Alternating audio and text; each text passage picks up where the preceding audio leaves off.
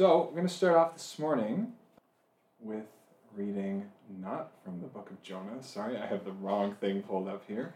Uh, we're going to read from Romans.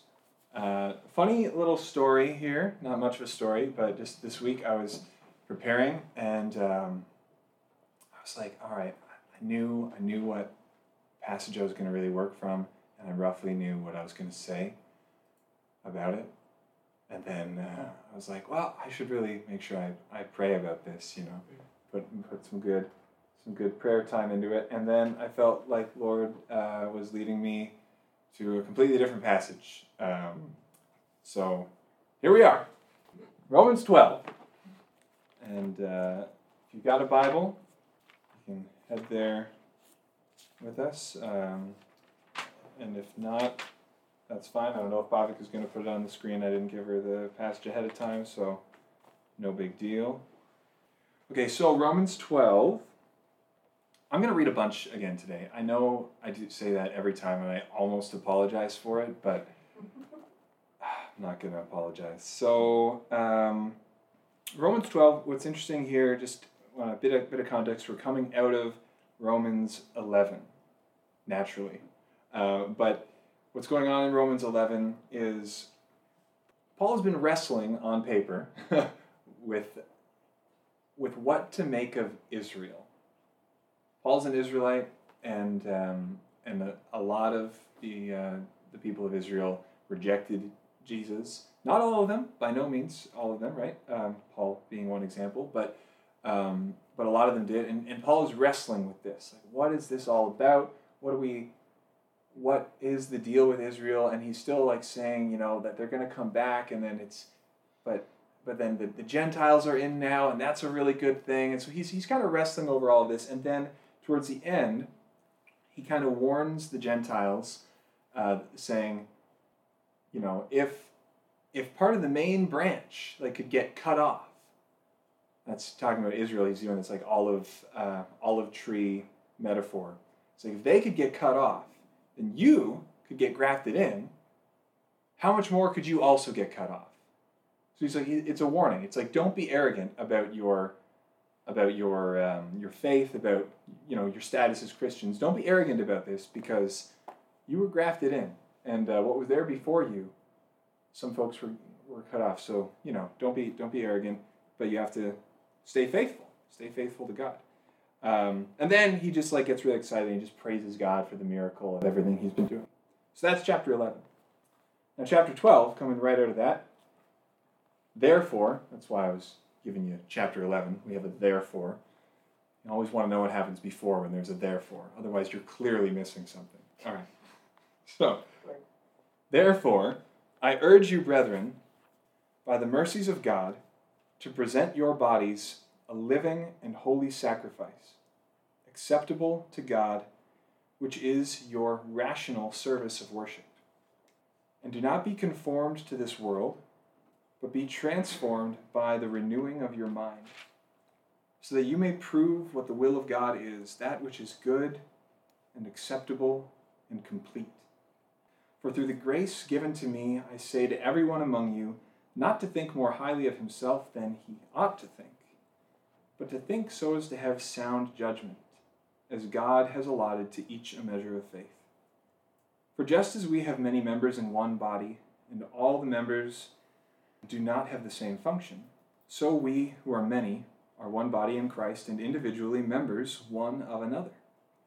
Since we have gifts that differ according to the grace given to us, each of us is to exercise them accordingly. If prophecy, according to the proportion of his faith. If service, in his serving, or he who teaches in his teaching, or he who exhorts in his exhortation, he who gives with liberality, he who leads with diligence, he who shows mercy with cheerfulness. Let love be without hypocrisy. Abhor what is evil, cling to what is good.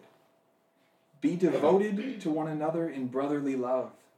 Give preference to one another in honor, not lagging behind in diligence fervent in spirit, serving the Lord, rejoicing in hope, persevering in tribulation, devoted to prayer, contributing to the needs of the saints, practicing hospitality. Bless those who persecute you. Bless and do not curse. Rejoice with those who rejoice, and weep with those who weep. Be of the same mind toward one another. Do not be haughty in mind, but associate with the lowly. Do not be wise in your own estimation. Never pay back evil for evil to anyone. Respect what is right in the sight of all men. If possible, so far as it depends on you, be at peace with all men. Never take your own revenge, beloved, but leave room for the wrath of God, for it is written, Vengeance is mine, I will repay, says the Lord. But if your enemy is hungry, feed him, and if he is thirsty, give him a drink for in so doing you will heap burning coals on his head.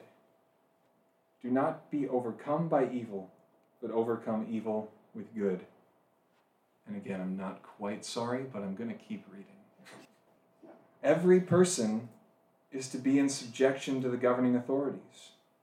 This is a, I just want to highlight, often we would stop here at 12 and start again at 13. The thought is continuing. So, chapter, uh, verse 21 was Do not be overcome by evil, but overcome evil with good. Every person is to be in subjection to the governing authorities, for there is no authority except from God. And those who exist, those which exist, are established by God. Therefore, whoever resists authority has opposed the ordinance of God, and they who have opposed will receive condemnation upon themselves. For rulers are not a cause for fear, for good behavior, but for evil. Do you want to have no fear of authority? Do what is good, and you will have praise from the same. For it is a minister of God to you for good. But if you do what is evil, be afraid. For it does not bear the sword for nothing, for it is a minister of God, an avenger who brings wrath on the one who practices evil. Therefore, it is necessary to be in subjection, not only because of wrath, but also for conscience sake. For because of this, you also pay taxes, for rulers are servants of God, devoting themselves to this very thing. Render to all what is due them tax to whom tax is due, custom to whom custom, fear to whom fear, honor to whom honor. Owe nothing to anyone except to love one another. For he who loves his neighbor has fulfilled the law. For this, you shall not commit adultery, you shall not murder, you shall not steal, you shall not covet. And if there is any other commandment, it is summed up in this saying You shall love your neighbor as yourself. Love does no wrong to a neighbor, therefore, love is the fulfillment of the law. Do this knowing the time that it is already the hour for you to be uh, for you to awaken from sleep. For now salvation is nearer to us than when we believed. The night is almost gone, and the day is near. Therefore, let us lay aside the deeds of darkness and put on the armor of light. Let us behave properly as in the day, not in carousing and drunkenness, not in sexual promiscuity and wantonness, not in strife and jealousy, but put on the Lord Jesus Christ and make no provision for the flesh in regard to its desires. So, I have spent the last, I don't know, bunch of weeks talking about love. Eh, all right, that can just fall. All right, uh, talking about love, and um, and more recently, quite specifically, loving our neighbor. And I kid you not, when the Lord led me to this passage, I actually had I, I did not realize that that Paul says exactly what Jesus says in Romans 13 that to love your neighbor um, is the fulfillment of the law. That it just sums up the law and the prophets. Right? We were talking a lot about that recently, and then bam, it's right here again. I didn't plan this. I swear. Oh, I'm not. You're not supposed to swear. Shoot. I wonder if I can edit that out of the recording. Um, well, anyways, so yeah. Jumping back to, to chapter 12, verse 2 here. Well, I mean, verse 1 even. Offer your bodies as, uh, or present your bodies a living sacrifice, a living and holy sacrifice, acceptable to God, which is your rational service of worship. Some translations there say spiritual uh, service of worship. I truly don't know why that they say that because it's the the root word um, is logos, which is where we get the word logic. Um, it's about yeah, it's about rationality. Um, that word does not mean spiritual. So, fun fact. The point here is it's just the only thing that makes sense. Based on everything he's just been saying in chapter 11 about there's just how, how God has grafted you in through the amazing work of Jesus, nothing else makes sense than to present your, your body, everything you've got, as a living and holy sacrifice. That's just your rational service of worship. What else? What else would you do? And do not be conformed to this world, but be transformed by the renewing of your mind, so that you may prove what the will of God is, that which is good and acceptable and complete or perfect or mature. Something that is full. It's brought to a fullness, it's complete, it's the whole package. Again, I find it really interesting. I mean, I, have said this a few different times here, but this is one of those verses that I think we, we tend to just read out of context. And not that we make up a whole lot of stuff about it, but just, you know, do not be conformed to this world, but be transformed by the renewing of your mind. And then we think, okay, don't be the world. Don't be the world. Be transformed. And then we just kind of start to define what that means. But I think that the chapter actually does a certain amount of defining for us. So we could just look at that. Also, uh, this is interesting.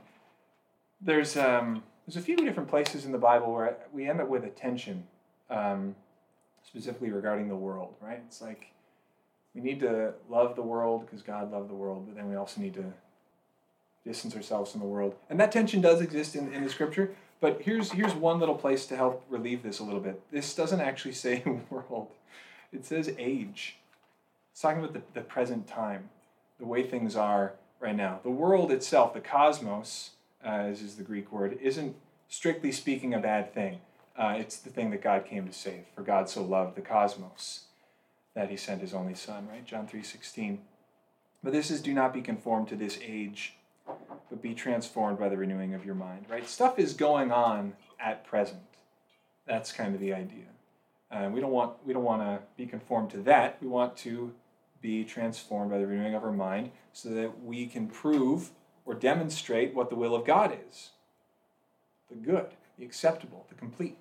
And if you were paying attention for key words as we were reading along, that question of the good, it carries on throughout to the end of chapter 13. Submit to the government. They're there for good. If you're doing good, you don't need to worry about it. You're doing evil, then you got something to worry about. What's good? Love your neighbor. right? Wow, sound familiar? I'm a broken record. But keep it in chapter 12 for a second here. Right? So let's not be conformed to this age. So what, is, what does Paul tell us to do instead? Do not think more highly of yourself right, than, uh, than you ought, but think as to have sound judgment. A little bit later, he brings up haughtiness again, right? Do not be haughty in mind, but associate with the lowly Do not be wise in your own estimation, right? In chapter 11, I was just saying, don't be arrogant. Don't be arrogant about your faith in Christ, about what you have been given by God. So that's the way of this age to think more highly of yourself than you ought. So be transformed by the renewing of your mind. What does a renewed mind look like? It's humble. Let's be a little bit humble. And then Oh, here's it, right? So we have many members in one body. That's it's literally talking about your body. You've got different parts, and not every part has the same function, right? But we, now talking about the body of Christ, are many and individual members of one, uh, one of another, right? So we in Christ again, this is not the way of this age, but this is the way of Christ. We're united. We are one. We are members of each other. We're not just members of this thing that is the body of Christ and we fit in somewhere, but actually, if I fit into the body of Christ somewhere, and Bhavika fits into the body of Christ somewhere, and Eunice fits into the body of Christ somewhere, then we are actually members of each other. I'm a part of you, and you are a part of me. Isn't that fun? I'm sorry. You're gonna have to put up with it, but don't think don't think more highly of yourself than you ought. um, but yeah, right. So we are too. So that's not the way of this age, right? The way of this age is individualism. Is I'm going to be focused on me and my autonomy, my way, my self-interest, my advancement, and everyone else. They can come along for the ride if they don't get in the way. But the renewed mind knows that I am part of you and you are a part of me. And we are in this thing together because we are the body of Christ. And it recognizes that we're different.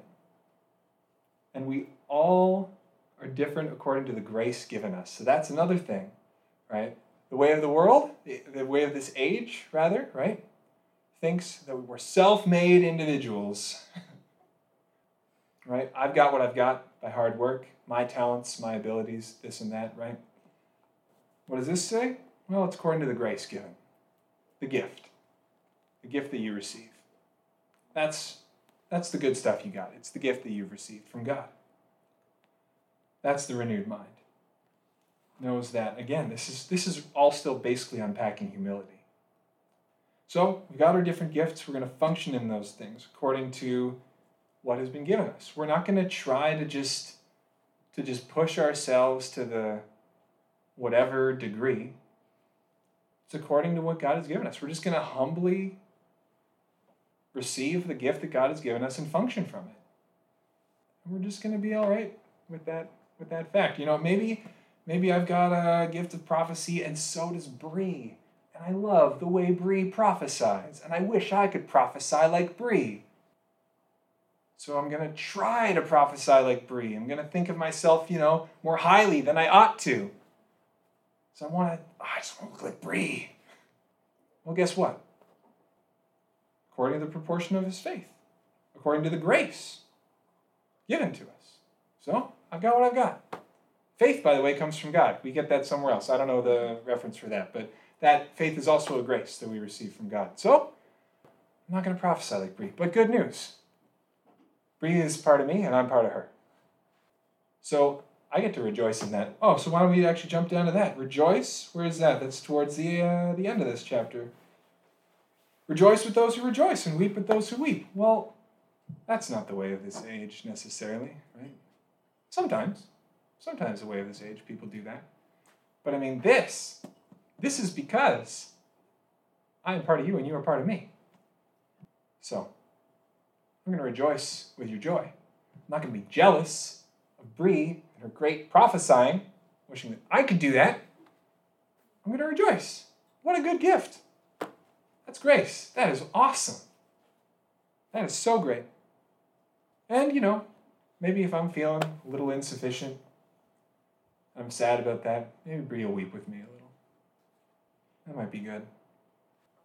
Going back up, what else we got? So, service, right? So, uh, so again, this just this goes through the, a list, right? The different different gifts that we have, and we act in the measure with which we've been uh, we've been given grace.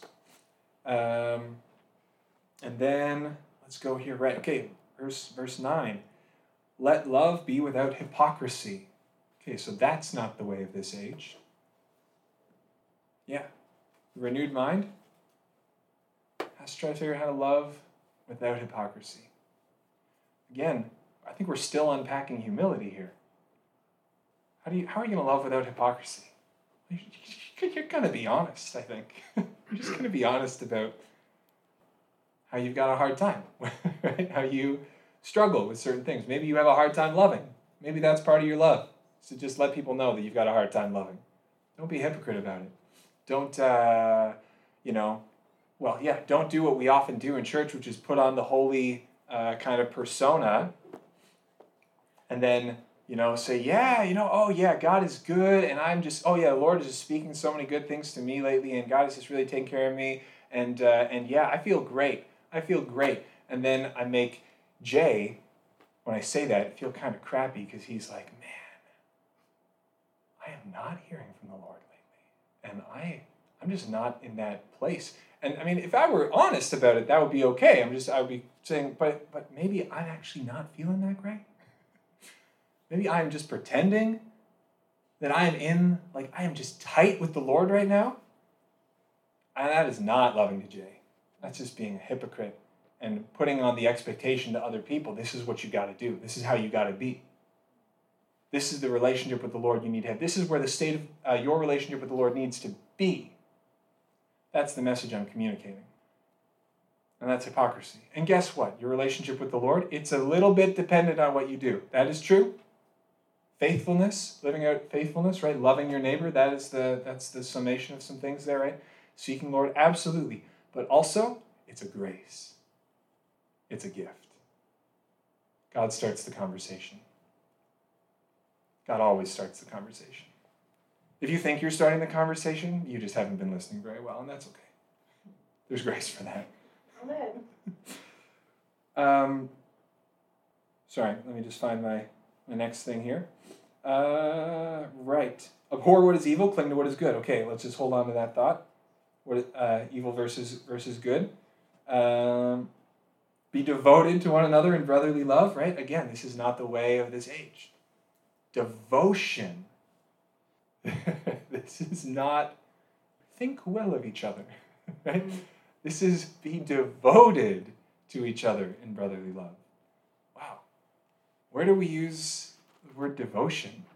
How often, I mean, sometimes in marriage we think about devotion, that might be a word in our vocabulary. Sometimes it's, we have a habit of reading our Bible first thing in the morning. We call that devotions.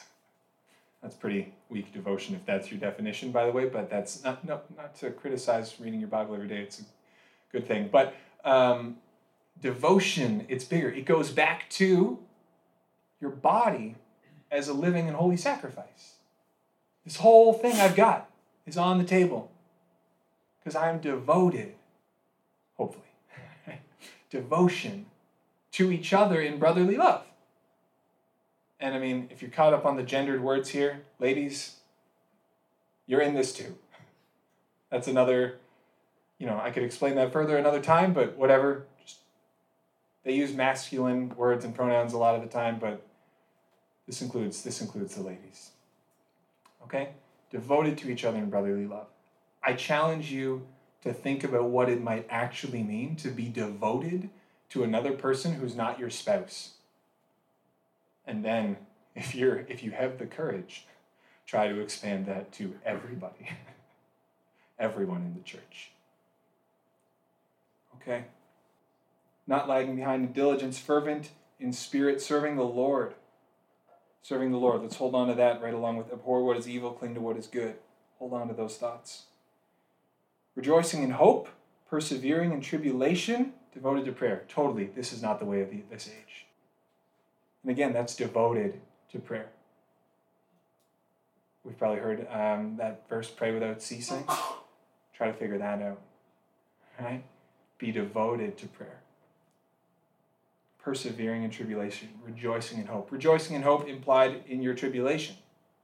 Because our hope is in Christ. Our hope is in God. Our hope is in something that has happened and something that is yet coming. It's not in this present circumstance. It's not in what I can put on my life, my success that I'm planning to achieve.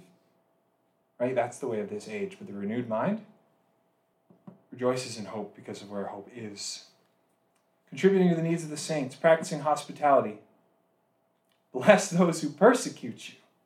This is great. I love this because he says it twice. Bless those who persecute you. Bless and do not curse.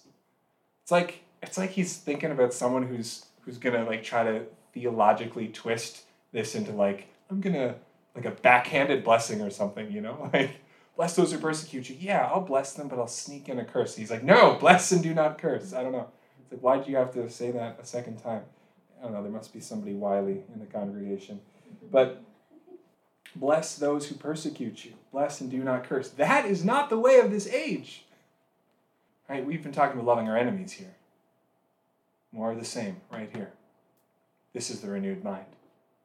Loves the enemy, blesses them. That can be something in prayer. You can ask a blessing. You can speak a blessing on someone, speak good of them and to them. It can also be something practical. And we're going to see that in a minute.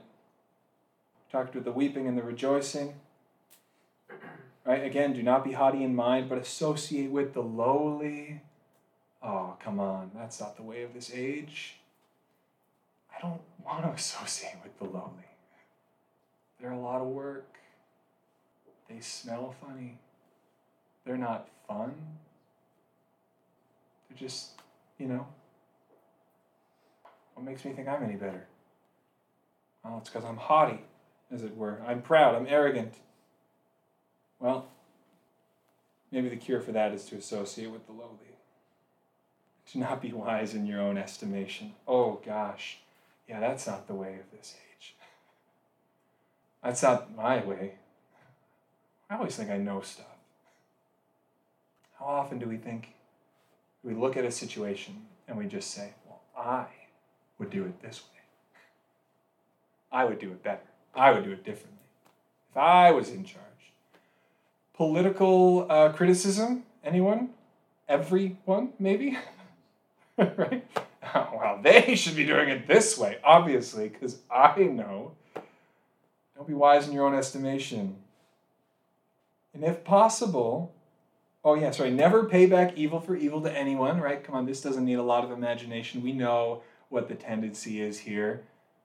We want to fight back, give people what they deserve. And who decides what they deserve? I do, because I'm wise.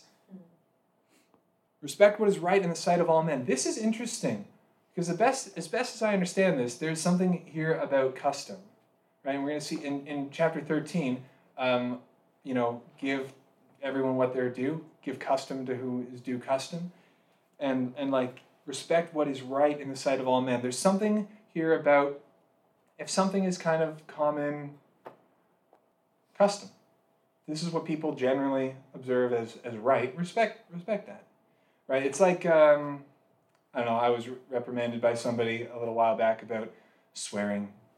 I swore, and uh, and I don't think that there's something inherently sinful about swearing, but if you're somewhere and uh, this is custom, this is what is considered rude or polite, respect that. Respect what's right in the sight of all men. There's a certain amount of relativity. Morality, I'm not saying morality is relative, but I am going to tell you there are parts of morality that are relative, that are based on culture based on context, based on subculture, even. Respect what's right in the sight of all men. Respect your context, your culture. Obviously, insofar as it does not contradict what God says to do, right? That's the let's be let's be smart about that. Never take revenge, right? Oh, and if possible, so far as it depends on you, be at peace with all men, right? That's that's continuing that thought. Respect what's right in the sight of all men be at peace with people insofar as it's up to you. Don't be argumentative, don't be causing trouble. Never take your own revenge, guys. Come on, leave room for the wrath of God. Vengeance is mine. Who are you to take revenge on anybody? It's not it's not your business. You're not the judge, right? They, yeah, maybe somebody sinned against you, but guess what? If they sinned, they sinned against God first you only get to be sinned against because God created you in the first place. God's the judge. Vengeance is mine. So don't take revenge. It's remarkably arrogant. Surprise, surprise, we're still unpacking humility. Do not be overcome by evil, but overcome evil with good. Oh, yes. And of course, more loving your enemy stuff I just accidentally skipped over. Right? If your enemy's hungry, feed him. If he's thirsty, give him a drink. For in so doing, you will heap burning coals on his head. Awesome. Best response? You're pissed off? Come on. Love them. That'll show them. and seriously, it will, though. Like, have you ever been loved by an enemy? Oh, man. It hurts. Like it really hurts. It's challenging. It, it, it drives you nuts. So what's the best retaliation? Love someone. Be a, just be a stone in their shoe. Drive them a little bonkers. And, and who knows, they might even, they might come around because of it. It's actually Jesus, this is, this is, um, Jesus does, uh, says a few things like this too, right? There, there's this whole, um, like subversive non-resistance thing that he does. It's like if someone tells you to walk a mile, walk two with them instead. That's um, like the Roman soldiers could demand that you carry their pack for a mile. They could just come up to you and be like, "You carry my pack." Two miles would be too much. They they were allowed to demand one mile out of you. So how do you mess with that guy? Carry it two miles. He's like, "Whoa." what's going on here? Like, I, I, I might get in trouble. Could you set my pack down, please? Because I might get in trouble. You are carrying it too far. No, I'm good, sir. You're doing an act of kindness and you are messing with their head. Uh, someone asks for your, uh, your, your garment, give them, or give your outer garment, give them your shirt too. It's humiliating. They could demand a cloak from someone. It's like, all right, here, take my whole shirt. Now you're shirtless in front of this person and it's really weird like this is the kind of stuff jesus was saying to do it was it was it was go beyond give more love your enemy in such an outrageous and challenging way that's actually going to make them really uncomfortable so burning coals and do not be overcome by evil but overcome evil with good right so that again not that's not the way that's not the way of this age the renewed mind just does good focuses on good, non retaliatory, right? Is that a word? Doesn't matter. Focuses on good. And I read into chapter 13 here too, because it's totally related. It can seem unrelated to us because we, we think about, you know, these topics uh, uh, in chapter 12 as like a morality thing, maybe. And then in chapter 13, we're like, okay, now Paul's talking about government. No, he's talking about the whole thing together because guess what? Their government was corrupt, wicked, anti Christian, you know, telling you to worship Caesar. Minor point. And also, they thought it was the end times. I've, I've heard people, and I'm not pointing any fingers, I actually don't remember who necessarily. Some people I do, but doesn't matter. I've heard people, Christians, in the recent years talk about why do we need to resist the government right now? And it's because of one or both of two things. One, they are corrupt, wicked, and anti Christian. Or two, it's the end times. We're near the end.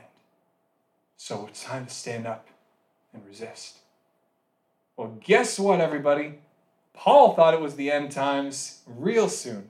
And the government was corrupt and wicked. And he says, be in subjection to the governing authorities. So, I don't know, that rationale doesn't seem to really plug together here. It doesn't work. Um, again, this doesn't mean just do whatever you're told without thinking about it ever. Follow Jesus first, follow God first, but the rebellious spirit, that's not what we're called to. That's actually the way of this age. The renewed mind submits. Wow. Oh my goodness, guys, we're still unpacking humility. I'm still, I did not realize. 13. It's still about humility. And, and again, this goodness thing, right? Abhor what is evil, cling to what is good. And now in chapter 13, we find out that the rulers are not cause of fear for good behavior, but for evil. Do what is good and you'll have praise. Just do what is good. If you're concerned with the government, just do what is good. If you're concerned about your enemies, just do what is good. Feed them. Right? And then, um, yeah, then, then again, this comes to, and I, like I said, I didn't even realize this was going to be here, but owe nothing to anyone except to love one another, for he who loves his neighbor has fulfilled the law. That is not the way of this age. Right? So we were talking in chapter 12 about the, the, the body being, I'm a member of you and you're a member of me. But now this, this is the neighbor. So this is not just within the body of Christ. This goes beyond. I mean, it's already including the government in effect. It's already been including our enemy as we were kind of pointing that towards the end of chapter 12. That's the good. Paul is here defining what is good. Over the last couple of years, which have sucked in a lot of ways, I think most of us, or at least me, were focused in a worldly way, in the way of this age. Me. What do I want? What works for me? What are my rights? What is my safety? What is it, you know, whether it's just, I want people to do things the way that I'm doing it. I want everybody to be on board with my opinion. I know what's right. I am wise in my own estimation. Right? What if, in the last few years, the question we were all asking wasn't what works for me, what's good for me, what should the government be doing? These are all legitimate questions, but what if they weren't the ones we were asking? What if we were just asking, How do I love my neighbor? Today, this week, this month. It's going to be different depending on the situation. Do what is right in the sight of all men. I was telling somebody the other day, we were reflecting on this, the pandemic stuff a bit, and I said, you know, I firmly believe that there were contexts throughout the, the height of the pandemic in which what love looked like was wearing a mask. And there were contexts in which what love looked like was not wearing a mask. How many people were arguing about masks? In an absolute sense, I was. What does it look like to love my neighbor? What does it look like to do what is right in the sight of all men? What does it look like to be humble and not wise in my own estimation? What does it look like to be focused on doing good, again, as defined by loving your neighbor? Because this is the law. Every commandment summed up in this, says Paul and says Jesus, as we've been talking about for weeks. Love does no wrong to a neighbor. I love that. Love does no wrong to a neighbor. It's just, that's just a simple, basic fact, and it's profound. And we're often like, ah, I don't know, like, do I love these people? Do I love this person? Love, you know, what is love? I mean, I'm not sure if I feel, well, it does no wrong to a neighbor. Therefore, love is the fulfillment of the law. It's interpersonal, guys. It's just, it's about doing good. Again, it's just unpacking this good and evil thing and still kind of unpacking humility. Yeah. And all this, all this, do this knowing the time. So this is part of the what what's on your mind as you're loving your neighbor, as you're trying to do what is good, as you're trying to submit to the governing authorities, as you're trying to humble yourself, as you're trying to to clue in with your renewed mind that that you are a part of me and I'm a part of you. What else are you trying to keep on your mind? That uh, it is already the hour for you to awaken from sleep, for now salvation is nearer to us than when we believed. In other words, Christ is coming back. Keep that in mind as you're doing good, as you're understanding good in terms of loving your neighbor. Christ is coming back. Soon, says Paul. Well, he was a little, well, I mean, that's what he's thinking, anyways. Sooner than when we first believed. That's always true. The night is almost gone, and the day is near. Therefore, let us lay aside the deeds of darkness and put on the armor of light. Let us behave properly, as in the day, not in carousing and heavy drinking, not in sexual promiscuity and wantonness, not in strife and jealousy. I've, I don't know how many times I have heard this verse made 100% about sexuality. But notice what makes the list, guys. This, the, these, these typical kind of moralistic issues we think of it drunkenness, sexual promiscuity yeah, they're on the list. They're definitely on the list. What else makes the list? strife, and jealousy. Wow. I'm not sleeping around. But how am I doing with strife and jealousy? Again, let's throw back to what we've been, um, some of the verses we've been reading on repeat. Judge not, lest you be judged. Take the log out of your own eye before you try to take the speck out of your brother's eye. I think that we love talking about sexual sin and partiers, you know, those partiers. And we don't like to pay attention to the fact that we are jealous and we are experiencing strife in the body of Christ. As we are constantly judging each other and we are not being devoted in brotherly love. Because, guys, looking at other people and thinking about what's wrong with them is being haughty in mind. And it's the way of the age. It's not the renewed mind. But put on the Lord Jesus Christ. Just put him on. And make no provision for the flesh in regard to its desires. Some of you, if you're reading along, might have the word lusts, and often we read the word lust and we assume that it's sexual. The word is more neutral than that. The desires of the flesh are, guess what? The way of the age. All sorts of things. Your desire for power, your desire for wealth, your desire for sex, your desire for, oh, I don't know, heck, it could be food. Um, it's an inordinate desire, the, the word here. It's, it's something that is not ordered, right? I mean, again, sex isn't a bad thing. How do you desire it? Is that desire in order? No provision for the flesh in regard to its desires. It's a bigger word than sexual lust. And of course, how are we doing that? We're putting on Christ. Again, this goes back to chapter 12, renewing our mind. Christ renews our mind. Submit to Christ, put Him on, be devoted to prayer, and be devoted to each other. Start doing some of this stuff and let Christ come in and do this work and actually change your mind. Fun fact repentance in Greek means to change your mind. Like literally. That's all it is.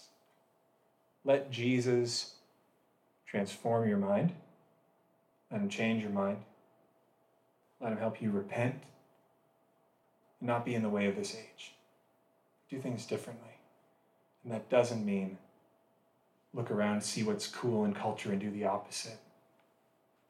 It's a lot of humility, it's a lot of love. It's a lot of actually putting the work in to figure what love might look like in this context and what it might mean to respect the cultural norms where I am, while also challenging those norms with the righteousness of Christ. It's not a cookie cutter solution. And it's not something you can just point to your favorite verse in the Bible and proof text it and say, this is how we got to do it 100% of the time, all the time. It's engagement. Because that's devotion. So, Lord, have mercy on us. This is hard. God, thank you. Thank you for the amazing work that you have done for us in Christ Jesus. Thank you for grafting us in to the promise of Israel, for making us children of Abraham. God, help us never to take it for granted. Help us not to be arrogant about it. Help us not to be arrogant about our faith, which is a gift. Help us, Lord, to live humbly, in humility, recognizing that everything we have, everything we're capable of, is all a gift. Help us to function accordingly. Help us, Lord, not to hold back the gift you've given, and help us, Lord, not to not to try to strive beyond it and make a name for ourselves. Help us, Lord, to not think highly of ourselves beyond what we ought to think. Help us, Lord, to figure out devotion, what it looks like to be devoted to prayer what it looks like to be devoted to each other. Lord, come upon us and renew us. Show us what just how, how, to, how to think and just start changing the way we think. Help us to see each other in the body of Christ as members of each other. Help us to recognize that we belong to other people and that they belong to us. That we are a part of them and they are a part of us. Help us to love that way. Lord, give us wisdom because we're not wise. Give us wisdom to try to, as, as, we, as we try to figure out what love looks like in each context, how to submit well while honoring you. I ask this in the name of our Lord Jesus the Christ. Amen. Amen.